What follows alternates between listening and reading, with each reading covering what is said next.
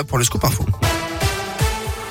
Et c'est Noël, la fête de famille par excellence. Et alors que vous êtes nombreux à avoir ouvert les cadeaux ce matin, certains sont tout de même obligés de travailler euh, ce jour-là hein, dans les secteurs de l'hôtellerie-restauration, des transports, des forces de l'ordre, dans certains commerces alimentaires et bien sûr euh, dans le secteur de la santé. Voilà près de deux ans hein, d'ailleurs que ce milieu fait face à l'épidémie de Covid.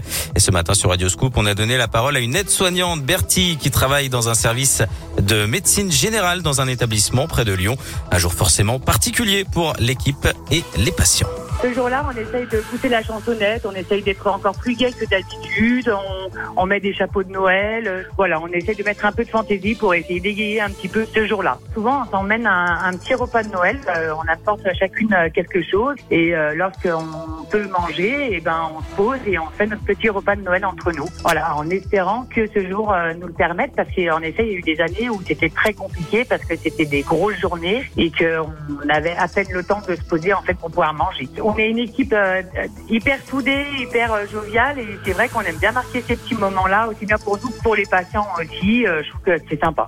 Et Covid oblige, le nombre de visites est restreint, mais Bertie rappelle l'importance pour les familles de pouvoir venir rendre visite ce jour-là. Un Noël marqué forcément par cette pandémie de Covid-19, 94 000 nouveaux cas détectés hier en France, nouveau record sur une journée.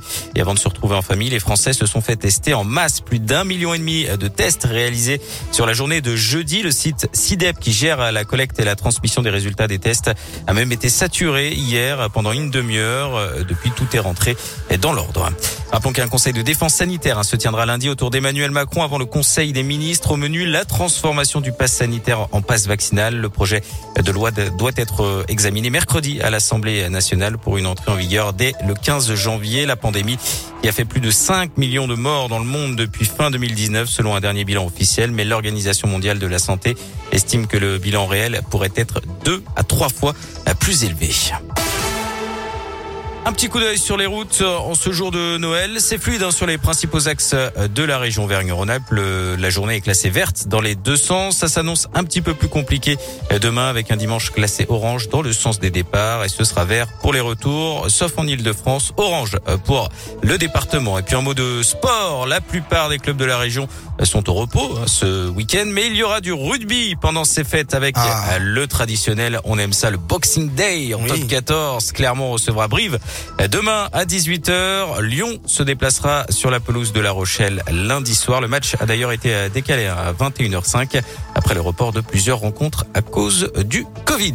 La gaufre. La gaufre.